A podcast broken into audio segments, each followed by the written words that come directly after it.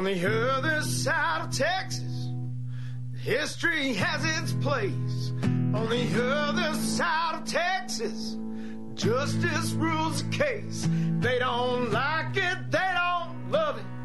They say we're all wrong, but on the other side of Texas Hoss, we roll on. Hey there, happy 2019. Here we are, all back together again. I think we're together. Uh, all together on my end, I'm not sure. I think that Daniel's got everything working and plugging as we roll along here on other side of Texas 2019. Happy New Year's to you and yours. I hope that your Wednesday didn't start off like a Monday today. And if it did, I hope that that is not a sign of things to come. You are listening to the most listened to platform in all of West Texas. Glad that you are here as we broadcast from the Racer Car Wash Studios. Racer Car Wash, voted Lubbock's best wash for five years running. Stop in at one of five convenient locations across Hub City for the best wash around, guaranteed. RacerWash.com, where you can find the location that works best for you. So, my friends, new year, new shows, new things. Um, a couple of quick, well, coming up, by the way, Ross Ramsey. We're going to go over the 140 days of the Texas, Texas legislature meets every other year for 140 days. Ross Ramsey is now the dean of Texas political journalism. He's going to talk us through what those 140 days look like, what's happening where and when. Uh, things start off slow and then they I'll let him talk you through it. Things heat up, and then they try to get everything done in 140 days. Uh, Ross Ramsey, my political counselor, coming up, and then the one and only Tedd Mitchell, Chancellor of Texas Tech University, on the legislative agenda for the university, but we're also going to talk about a lot of other cool things. Like how much better my hair is than his and he's got a better treehouse than I have, and I want to try to Airbnb that thing. So a fun conversation coming up with Tedd Mitchell about half an hour from now. Ross Ramsey in about ten minutes from now. New year, new show. Uh, we are. We've got our new studio together, and I was told Daniel's not here now, but uh, my the last report I was given should be ready at the end of the week, next week. Uh, maybe the week after. So I'm looking at uh, maybe January 15, switching over to new studio, which means if you're listening in the podcast, it'll be better audio for you. It'll also uh, same station, same place, same podcast platform. None of that changes. Just the equipment. Um, we say that this these are the studios where Buddy Holly became famous because that's historical fact. But there's also a lot of equipment that hadn't changed since Buddy Holly became famous. So we're going to make some changes there. And we're also going to bring you some new stuff. We're going to start doing the show. Daniel thinks it's a good idea. I don't. Daniel does. He thinks that we ought to be Facebook Live and some of this stuff um, that you can watch on the computer, or maybe we put up clips of the Facebook Live up on our other side of Texas Facebook page yeah, Daniel's been right so far. So I'm going to trust Daniel the millennial as we roll along. But also, and this is where I want to start today. In 2019, you hear a lot about New Year's resolutions. Well, there's an unsaid New Year's resolution, and it's a political resolution going on in Texas right now. And it's everybody trying to find their footing in what's been a proverbial landslide in the landscape. Who's going to get the best footing?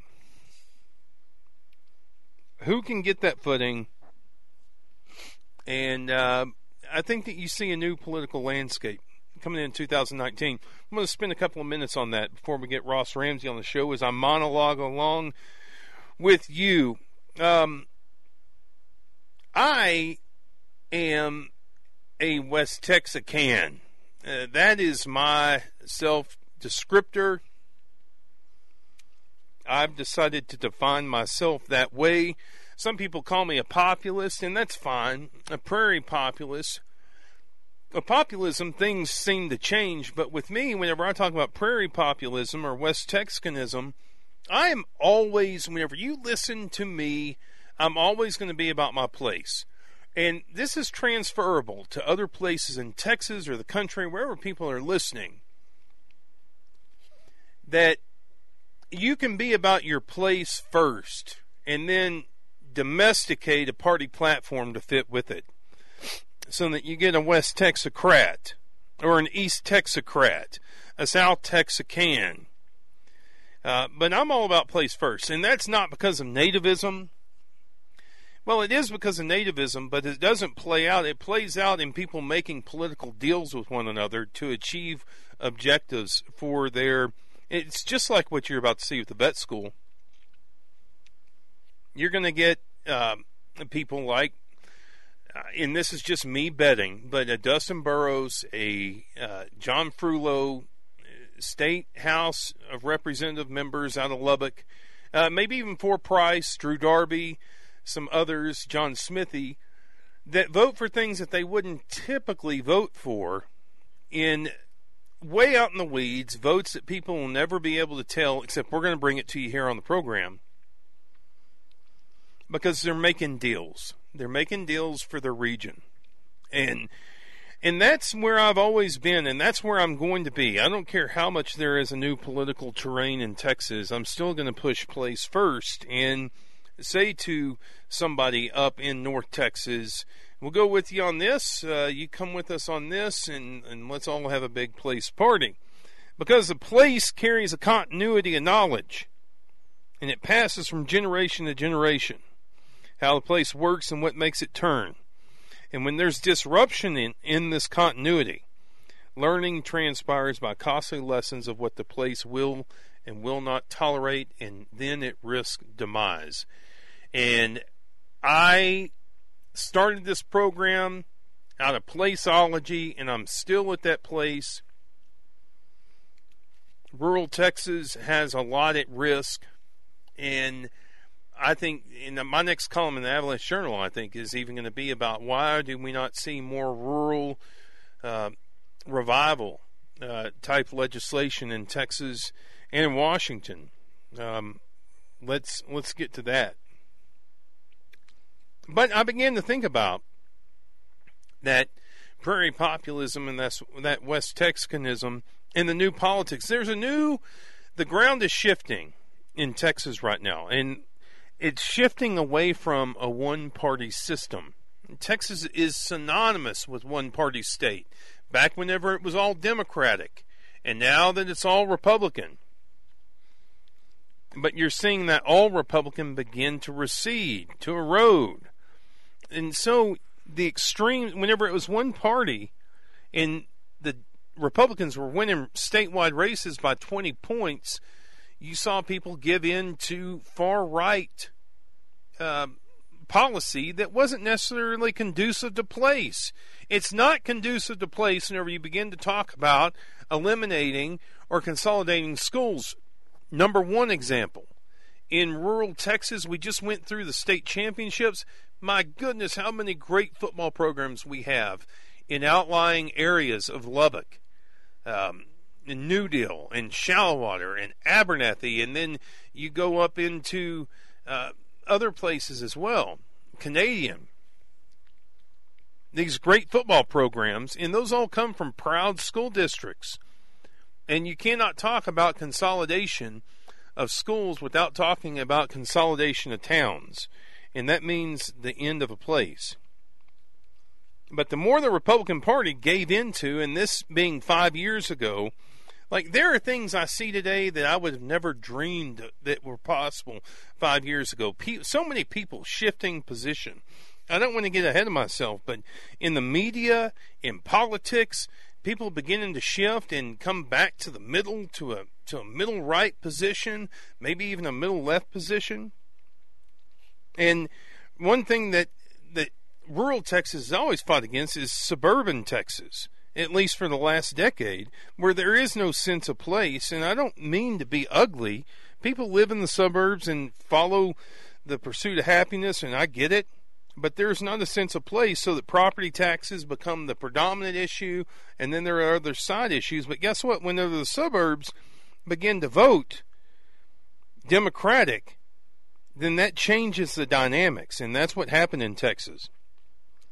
2018, all of a sudden, I'm speaking at an urban conference, uh, urban counties uh, event next week with Ross Ramsey. We'll talk about it here in a minute. And what I would have said in October and what I will say in January are totally different because of the composition of what turned out in the suburbs. It changed a lot of the picture. Um, now, what you've got left in place where it has been one party are the die-hard left-wing Democrats that run a lot of and have stayed involved out of true ideological positioning in Lubbock and in uh, a lot of other places.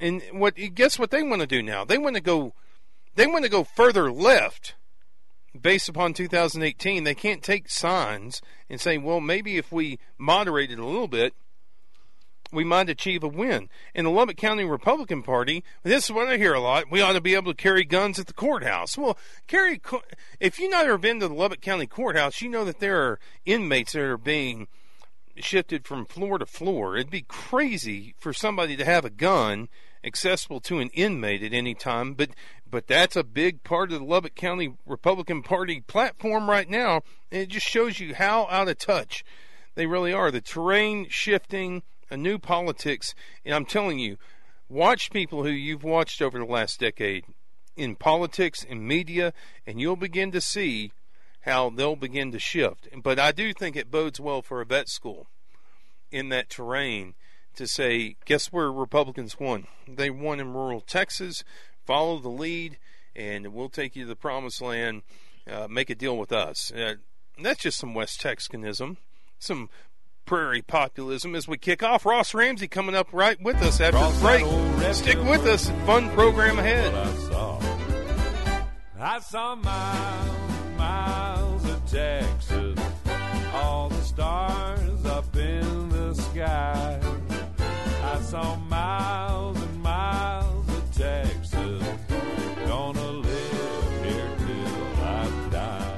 Hey, uh, you can follow along on the program on air, uh, AM 580, uh, on line at othersideoftexas.com. Just click on the listen live. Follow along. Jay Leeson at Jay Leeson on Twitter and his first edition of 2019. It is Ross Ramsey, executive editor of the Texas Tribune. Now, Ross, this is where we got to start off.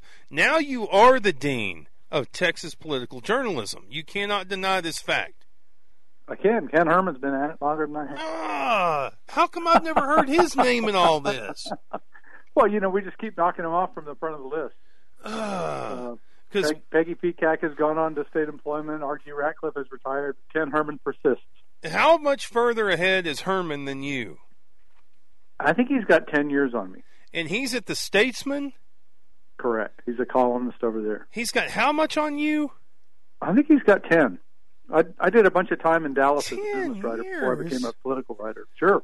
Ross, you're way I'm just, behind. I'm just I'm just a pup. My apologies to Ken Herman there. Um, uh, Ross Ramsey at Ross Ramsey. I wa- I was I'm having like a reboot program here, but where people ask me, when did you really like? You just got into Texas politics a few years ago. Started on Ross Ramsey columns.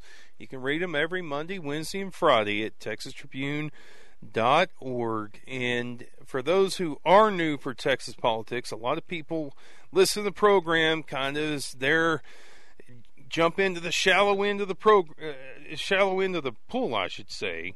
Uh, Ross is a good guy to take us into the shallow end, and uh, then get in the deep end as fast as you want to. Um, Ross, the Texas legislature meets every two years for 140 days. Yep. And what I wanted to do is spend some time with you today to do a little 101 on what that 140 days looks like, what's going on kind of month to month as you roll along in the legislature. Uh, they start off with a little bit of a bang. They um, come in. That'll happen next Tuesday, and um, elect a Speaker of the House. We expect that to be Dennis Bonnen. It'll be his first time. Joe Straus is going out after five terms. The Senate is headed by Dan Patrick, and he and the governor will be inaugurated um, officially a week later, so on January 15th.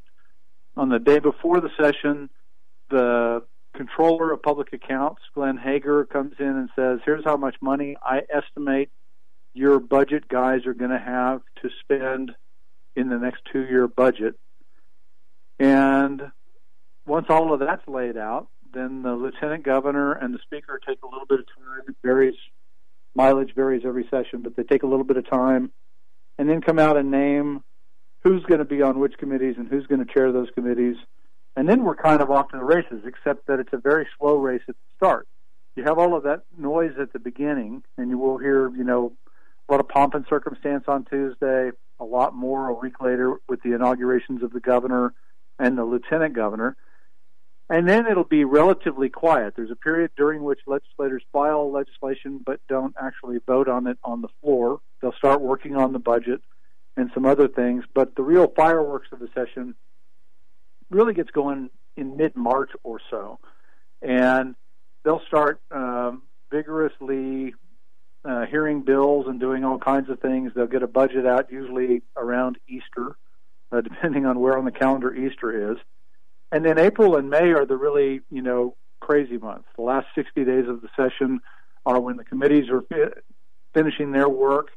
The legislature is starting to get a lot of bills on the floor, and you can imagine that being on the floor of the legislature with the full House or the full Senate eats into the time they would otherwise be spending in committees, and we get this series of deadlines for bills to pass and time running out, and it kind of works like a bottleneck. So it gets noisier and noisier and testier and testier until it ends on Memorial Day. It's, actually even over before it ends because the deadlines are such that the last couple of days are kind of quiet.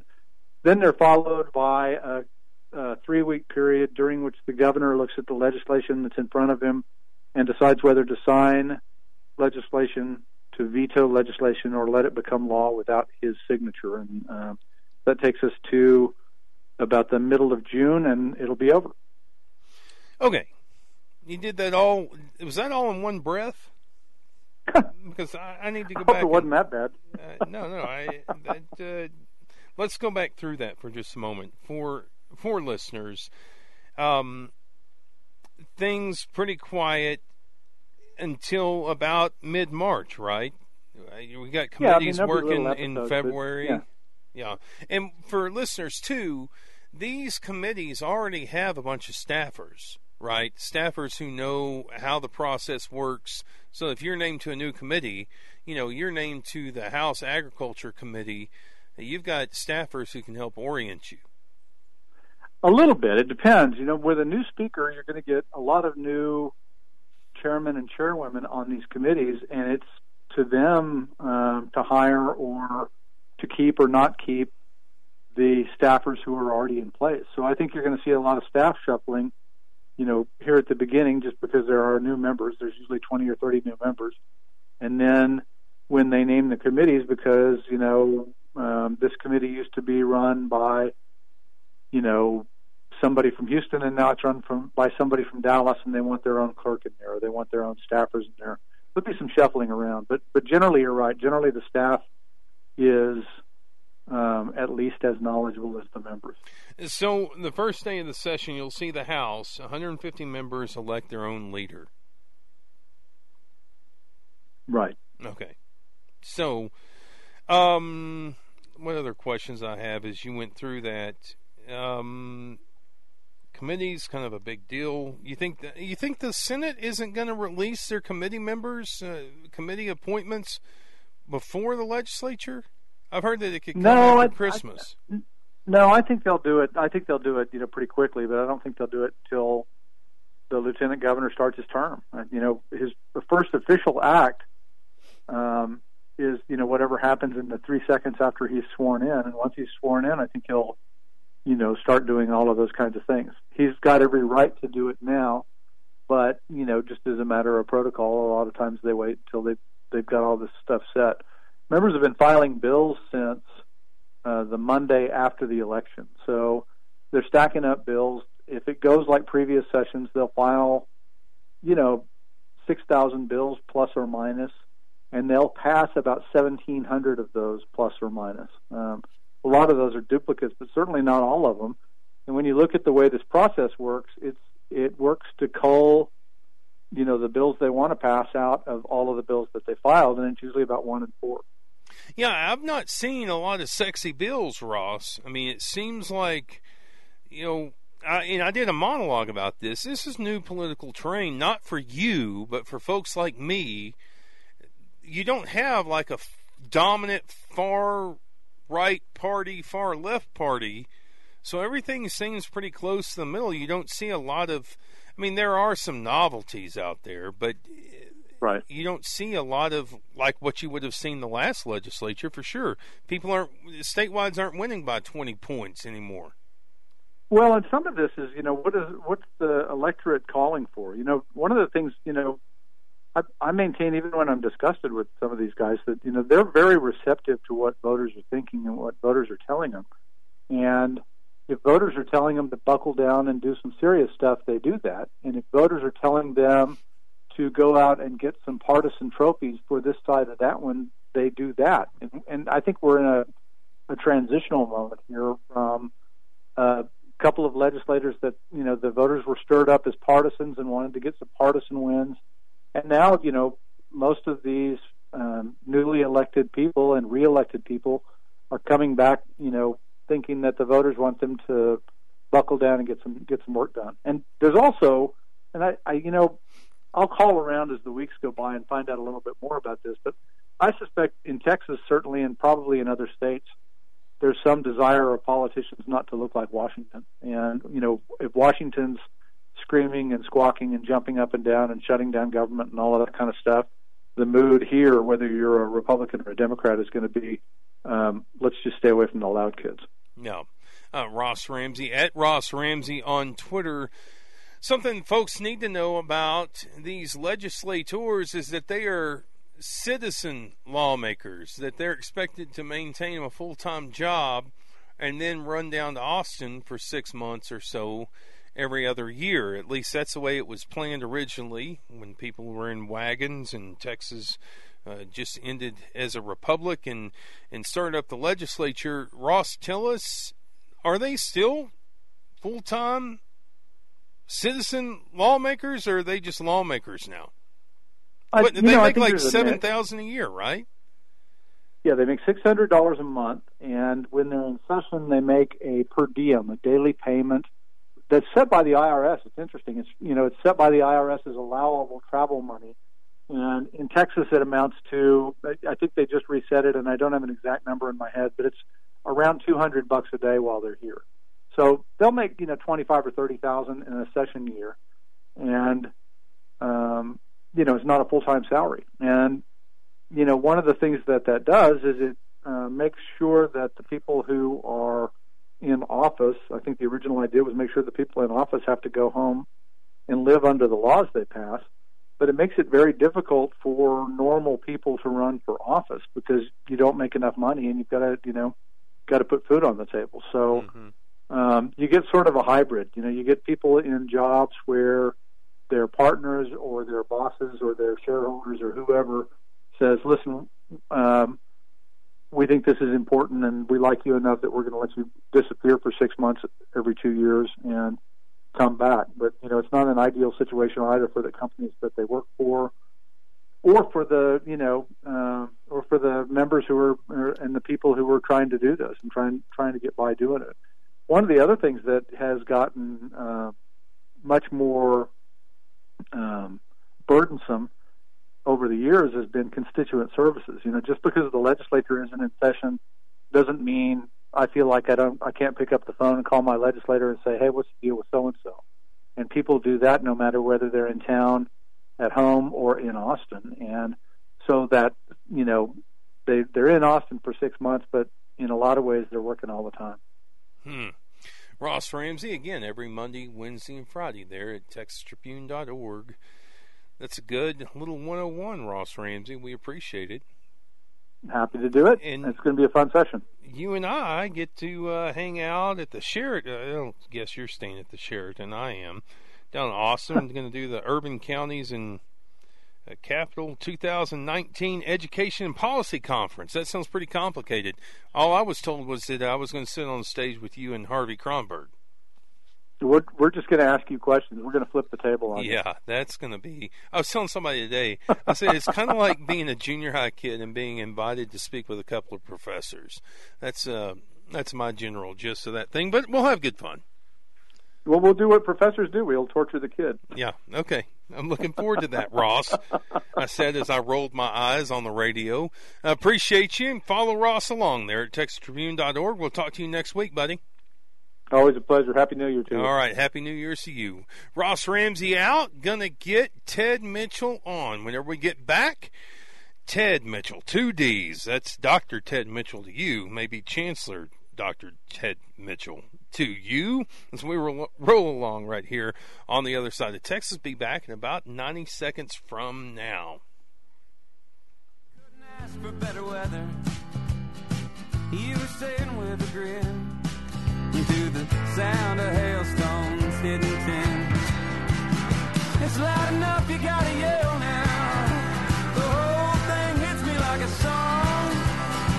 A pretty one that won't last long. Uh, here on the phones with us, I believe calling in from D.C. is Dr.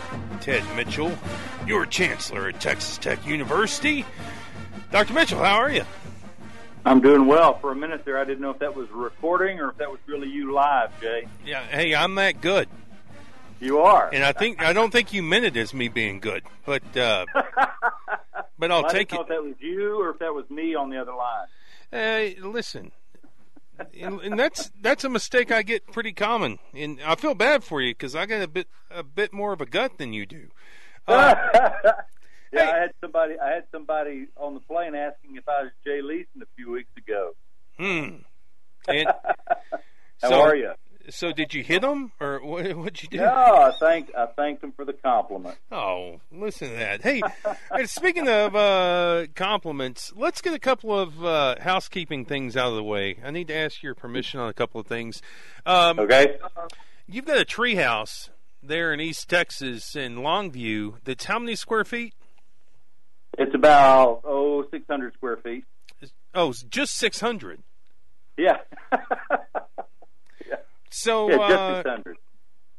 so the Leesons take a little jaunt east of I thirty five, and uh, uh, what's Oh, got- what's the Airbnb? gotta- what's the nightly on that? you got to come by and see. You got to cook breakfast. That'll be your cost. Hmm. no, you guys, if you like tree houses, you need to come see this thing. It's Uh, I, I keep I tell everybody it's the best built home we have. Is there anything up at ttu.edu on your treehouse? Or people just need No. to Google Tedd Mitchell Treehouse. If you if you Google camo as in camouflage camo tree house, it'll pop up. Okay, and that Yeah. that's your place. And this, yeah, that's that's been one that that you know, we've we at this little ranch that we've had out there in East Texas. We've needed extra space for a long time, and uh, and so just a couple of years ago, we decided instead of just adding on a room to our cabin or adding on another little cabin, we decided to add the tree house, So and it's you- been a lot of fun. Do you ever feel weird whenever you're around with like some hard knuckle West Texans and say they say, "Well, we're gonna go to the ranch this weekend." You say, "We think that we'll go to the treehouse." yeah, yeah. I don't think that they really get it until they get over there and see it. But you can probably sniper some bucks from up there, right?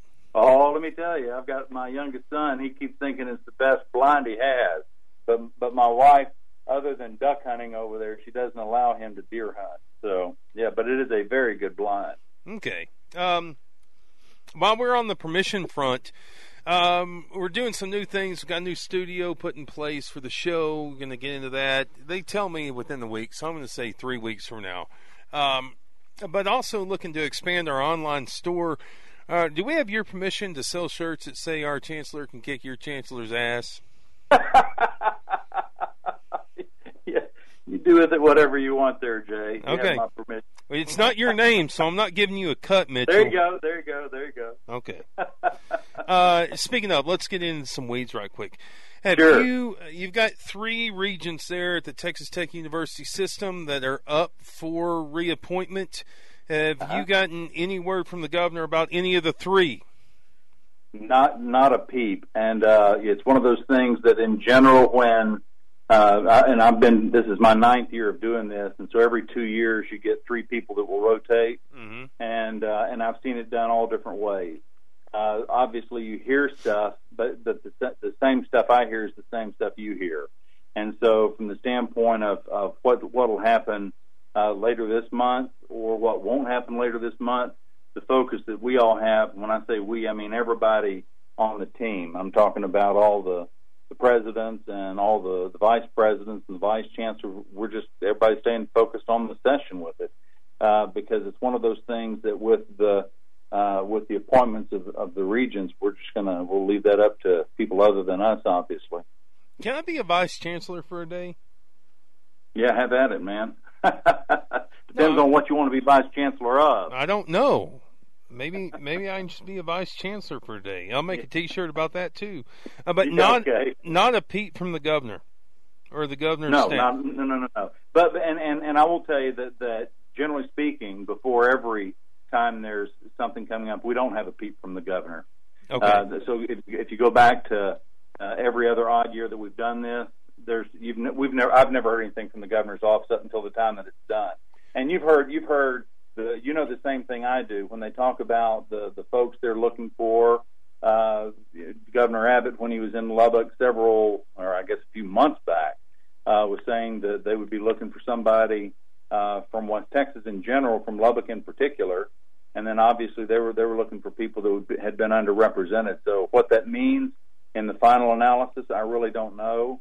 Uh, but I do know that that was a statement directly from him that that's what they'd be looking for. Yeah, it's August 22nd, but who's keeping score? Uh, it's January, I believe, whenever you saying later this month, January 27, right? That's the day. That's correct. Yeah, that's, that's correct. And there can be a holdover after that point. Yeah, Okay. yeah. They they they can have holdovers. They can uh, they can appoint right at the time. When they appoint right at the time, you still have to have Senate confirmation. And so the folks, if you have somebody that is on the board and somebody new is appointed, um, th- then they have to go through Senate confirmation, which they try to plug in very quickly during the session. If you have anybody that's held over, uh, then depending on when they're appointed or when they're when they're when a new person's appointed, depends on when session's going on and whether or not then there there is a Senate confirmation or not. Yeah.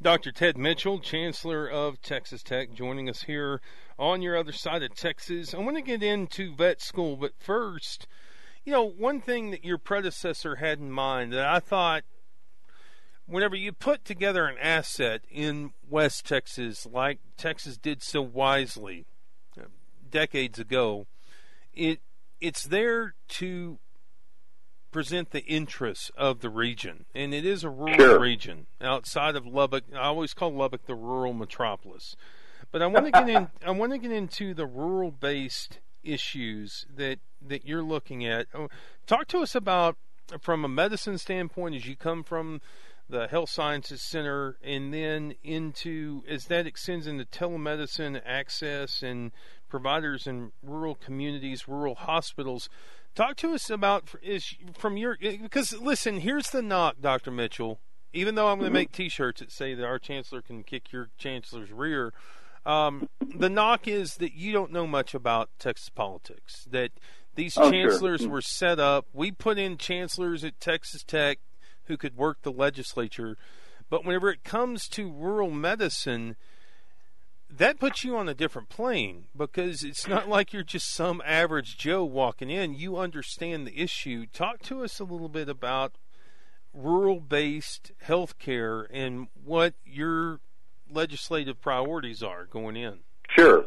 So if you look, rural-based healthcare is actually, to me, a microcosm of rural-based governance in general. Because if you go to any rural part of the state of Texas, in fact, if you go to any part, any rural part of the United States, if you look at these communities, there are two things that are vital for the existence of that community. One is an educational system, and the other is a healthcare system. And if you want to watch communities around the state of Texas, not just in West Texas, but if you want to watch, watch a small community dry up and blow away, do away with either their educational system or their healthcare system, and that little town will cease to exist.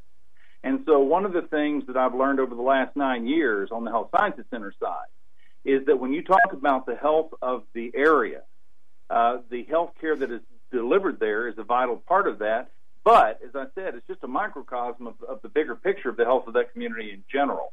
And so, uh, when we've spent time in the in the legislature, and I've been down there now for multiple sessions, uh, one of the things that is really important for people to understand is that the needs of rural Texas are very, very different than the needs of urban areas, and that's just the way it goes.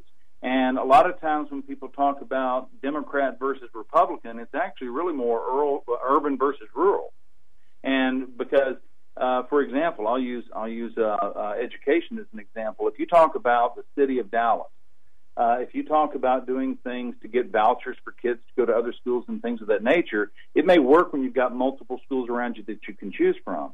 But that same that same issue, uh, which is typically a Republican type issue, would not work very well if you're in Dimmitt, where your choices of schools are far more limited. Mm-hmm. And so, uh, something that we typically couch things in Democrat versus Republican or conservative versus liberal, but very often the way we have to think about things, we have to think about what are the rural needs versus the urban needs?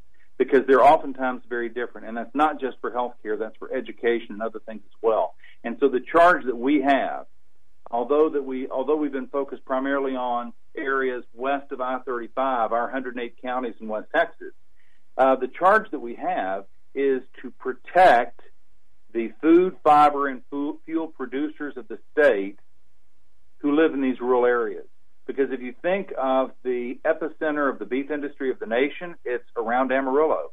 If you think of the epicenter of the fiber industry, cotton, it's around Lubbock. And if you think of the energy uh, sector, the epicenter is the, is the Permian Basin, Midland, Odessa.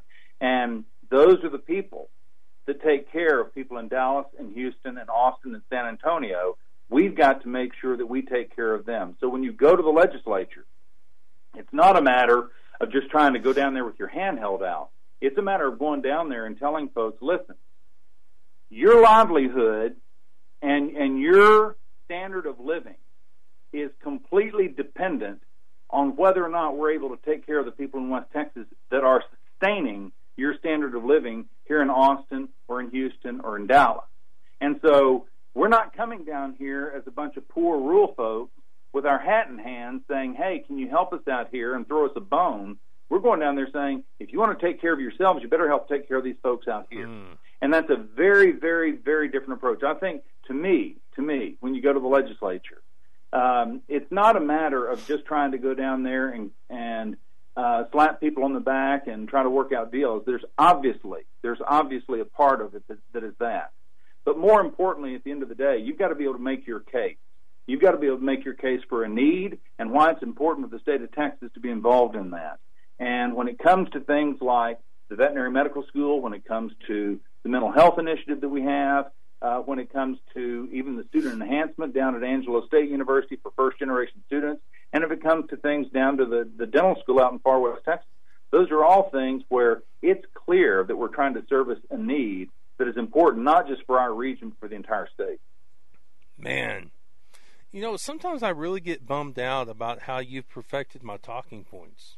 I mean, yeah, okay. No, I mean, the hair aside, no, but really, I mean, I entered this program, Dr. Mitchell, by talking about the importance of place and by talking about how I domesticate a party's platform to my place, and then I'll choose the party based upon which one's best for my place. And let's switch over to to vet school for just a moment.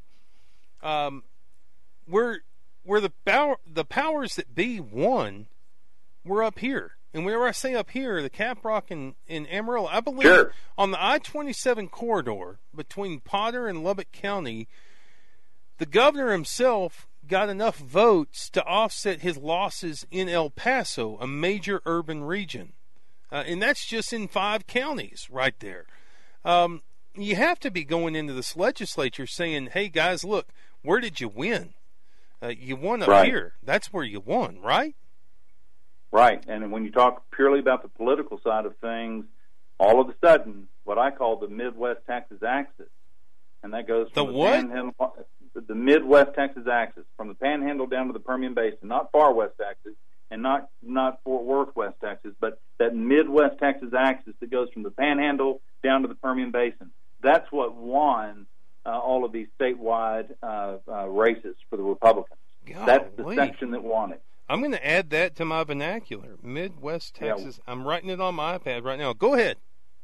No, that's and uh, your point is spot on because had it not been for the fact that counties up and down I-27 and extending all the way down 84 to the to the Permian Basin, had it not been for the fact that those counties were turning out heavily, heavily uh, Republican, then you would have had some of the statewide races that would have gone the other way. Yeah, especially those races that were within, you know, I, I look at the U.S. Senate race, and that was 2.9. Very but, close. But then Very the close. statewides, other than Greg Abbott, were within six and a half. Right, and it made all the difference. And quite frankly, uh, politicians, you know, they obviously look at numbers like that, and they know it's the old thing: you dance with the one what brung you. And uh, they they know that you, you look at things like that, and it's not just that the, that area. If you look at the rural areas of the state, it's not just that they uh, that they uh, tend to be more conservative, um, but but they also turn out. Folks turned out to vote, and it was an, it was an important factor in a lot of these races. And So- we we do, it. and in fact, and you're not trying to you're not trying to go down there and beat people over the head about stuff, but you do need to remind them of that. We need to remind them of that. We're the people that help to support you on this, and it's not that that there there's not a tit for tat. You support us because we supported you, but but because we supported you, you need to listen to what we're trying to tell you about the needs that we're trying to serve out here. That the majority of folks that live over I-35 and east it's just not on their radar. It's just not on their radar to serve these areas. Not because they're bad folks. It's just because it's out of sight, out of mind, Mm-hmm. and that's it. Yeah. Yeah. I always say on the program, Morton, Canadian, uh, Muleshoe, Littlefield, Lubbock, all the same thing, and people don't think about it. That's right. Yeah. Um, so I want to ask you this, and I'm going to allow you to back out on this if you want to back out on the question. I don't think you Okay. will, but I'm really disappointed with Chancellor John Sharp in that he has made this a hill to die. Is your cohort, President Lawrence Schovanec has said, a hill to die on, this vet school. As somebody who mm-hmm. studies Texas politics, who watches it with some obsession, I have a great regard for John Sharp. I think that John Sharp's resume is only that equal to Kent Hance in this state, and that is Sure. saying something. But Sure. but your other cohort down in College Station has made this a hill to die on. What do you make of that? Are you disappointed with him too that he would make this the defining issue of of his chancellorship there at Texas A&M?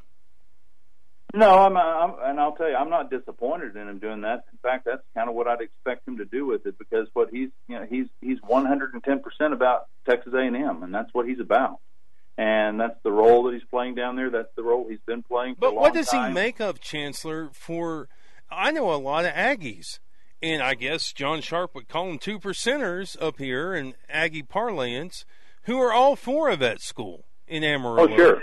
uh, Sure. graduated have their shingle on the wall proudly and you know doing the the thumbs up whatever gig 'em, uh, who are all for the vet school but it just I get lost in this I don't understand why it is the issue that it is for him Well, and I don't, I don't know obviously why it's the issue for him, but I'll tell you that, that our approach to the session uh, with the vet school is about the need for this area and how important it is to do this. Know, the the last thing that, that anybody has ever wanted to do is to try to make this something about why Texas Tech should get something versus why they shouldn't get it because of A and M.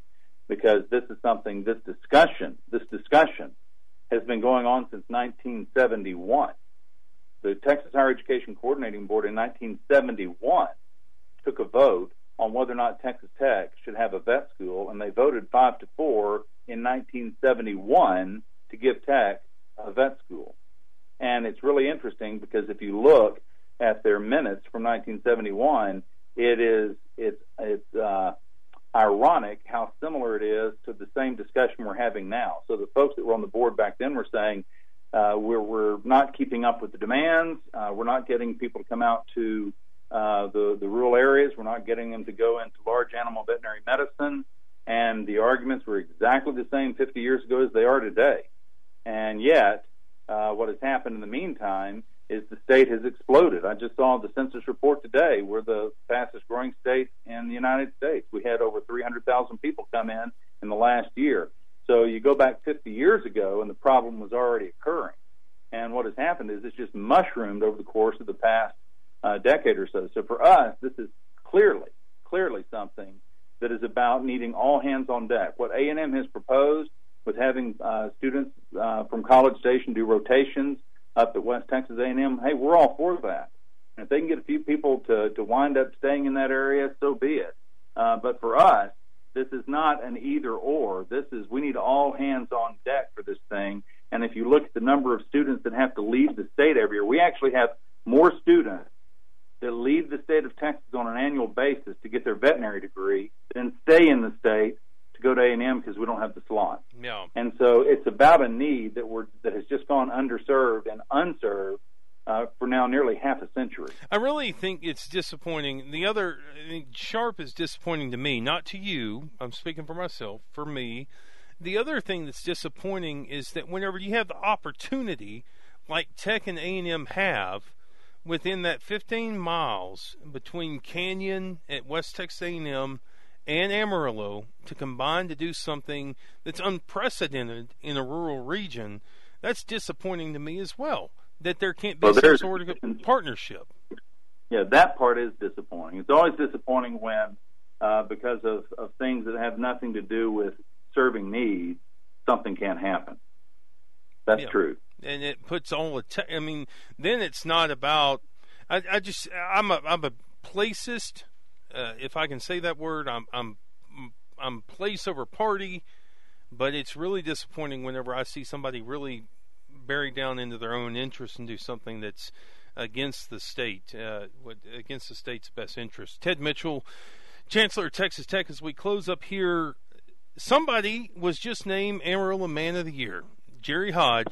Jerry and Margaret Hodge. I think one of my highlights of 2018 was getting to know Jerry Hodge, and uh, he is a West Texan. Like uh, he's on his own tier of West Texanism. There, um, Jerry Hodge had ten million dollars. He and Margaret a ten million dollar pledge in. I tweeted, I think a couple of days ago.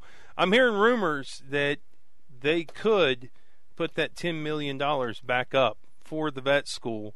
As you go into a legislature, that's a pretty big deal. All, all of a sudden, you got a ten million dollar pledge from somebody, and uh, I guess it could be less. I don't know the parlance. It could go from pledge to gift. Can you confirm any of those rumors? Well, I will tell you this: that we are actively visiting with Mr. Hodge, and I'm confident that uh, at the end of the day, he's he's, very, very, very supportive of this effort up there. And so I'm not going to speak for him until he's had a chance to uh, think through it with his bride and all that. But I am confident that he will uh, support the vet school in every way possible uh, moving forward, just like he has in the past. I'll, I'll leave it at that. But I'll tell you, he is the epitome of, of kind of the West Texas can-do attitude about things. Because as you just said, when we go down to Austin and say, "Listen, we've got skin in the game. We've got people out here that are putting up money for the for the uh, for the facilities. We've got people that are putting up money for scholarships. We've got people that are putting skin in this game in a way that lowers the bar, the financial bar for the state. And so we're doing this in a way that is distinctly different. And I have to tell you, the energy, and you know this, the energy around this uh, has been just dramatic over the course of the past couple of years. It's really, it's been impressive and fun to watch this. Man, you got to do this with me, like every couple of weeks. I just want you to think about that. Have your staff run some numbers and decide how good or bad it is for you. But uh, I don't know why you don't have a radio show already, but you're really good on the radio. yeah, I've got a face for radio. I've got And, and here's the problem. Here's the problem. You and I look alike. Well, I've got better hair, but uh, hey, uh, we appreciate you making time. What are you doing in D.C. By the way, you gonna go Well, sightseeing, coming- or are you gonna go grab some lapels and tell them, listen here, food, fiber, and fuel? Let me tell you something. These folks up here, they forget how much money they owe you, and you got to help them remember. we just got to we just got to always remind them about how important it is that what we do in West Texas. What we do in West Texas impacts everybody around the country, and it, it- every now and then we got to come up and remind them of that. Well, I'd love to watch you pull a lapel sometime. That's for sure. He is Dr. Tedd Mitchell of Texas Tech University, the chancellor. Good talking to you, Jay. Hey, I appreciate you coming on. Uh, Dr. care. Tedd Mitchell, have fun there in D.C. Uh, appreciate right. you as always. Uh, going to get into a quick break, and we're supposed to hit that. Uh, yeah, there it is. I mean, really, guys, honestly, I'll take people like if you've not listened to the program, I'll take people to task when they need to be taken to task. But uh, I'm really optimistic about that guy. Um, I, I mean, to come on the show and to to engage the topics I just gave him, he's not your average politician, and uh, really like me some Tedd Mitchell. Going to get into a break and close out this edition of the West Texas. What? of the other side of Texas, some West Texicanism headed straight your way. Stick right with us.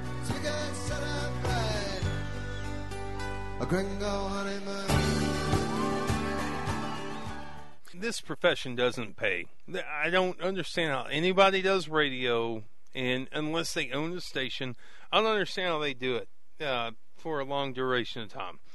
And my comment is always, uh, we make good money off the show. Um, I'm not going to go into how much we make, but it's good. It's good money, and it's only possible because you guys. Because you go out there and you tell, like I was with an advertiser the other day, and they had just sold a big product to a listener of the show. A listener of the show brought it up. Appreciate you guys doing that. Um, but all this to say, the show for me is an outlet to talk about things that really matter. And what I always tell people is when I stop having fun, I'll stop doing it. And whenever you get people like Ross Ramsey on, self deprecating Ross Ramsey, who's as established and as well esteemed a journalist as there is in this state. Uh, I think the world of Ross Ramsey.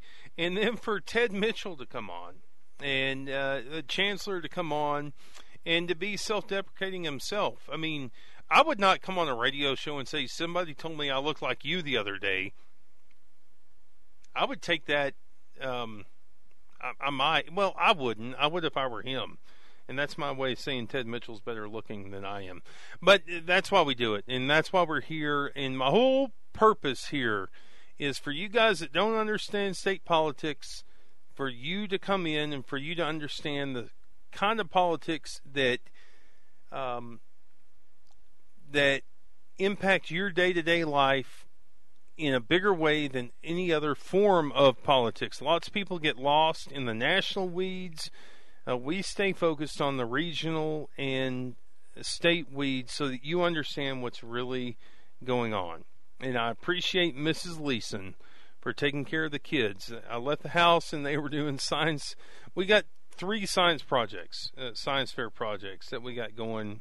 Appreciate Mrs. Leeson for always making this show possible, as well as our friends at Lubbock File Room, providing safe and secure document storage and shredding services to Lubbock and the surrounding areas since 1992. For a free and hassle free estimate, give them a call today. LubbockFileRoom.com, 806 744 7666. Fun shows ahead for you this week, and as we get into next week, appreciate you listening and uh, take your any emails that you send me, jay at othersideoftexas.com. We will engage for better or for worse. Some of you guys think that I'm the prairie socialist. Some of the prairie. And by the way, is there not room for a new party? Like I may do an, an, an a monologue on this tomorrow. Um, a new party that is somewhere between like these left wing crazies and these right wing crazies. There has to be room for that, and I think a lot of people would vote for that.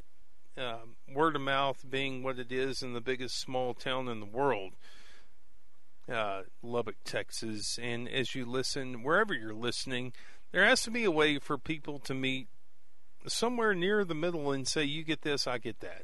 Uh, I do appreciate Ross Ramsey, my political counselor, and Tedd Mitchell, my chancellor, for coming on the program today. I hope you've enjoyed it and pass it along with friends if you do.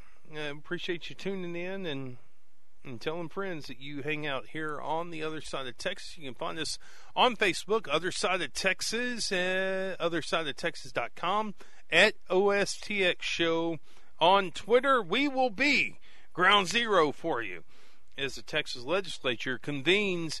Until next time, gonna get home, gotta get home. Great family, above average dinner waiting for me. Until next time, ro- rave on, buddies.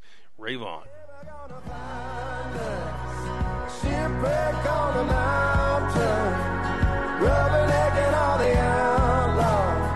It's who we wanna be.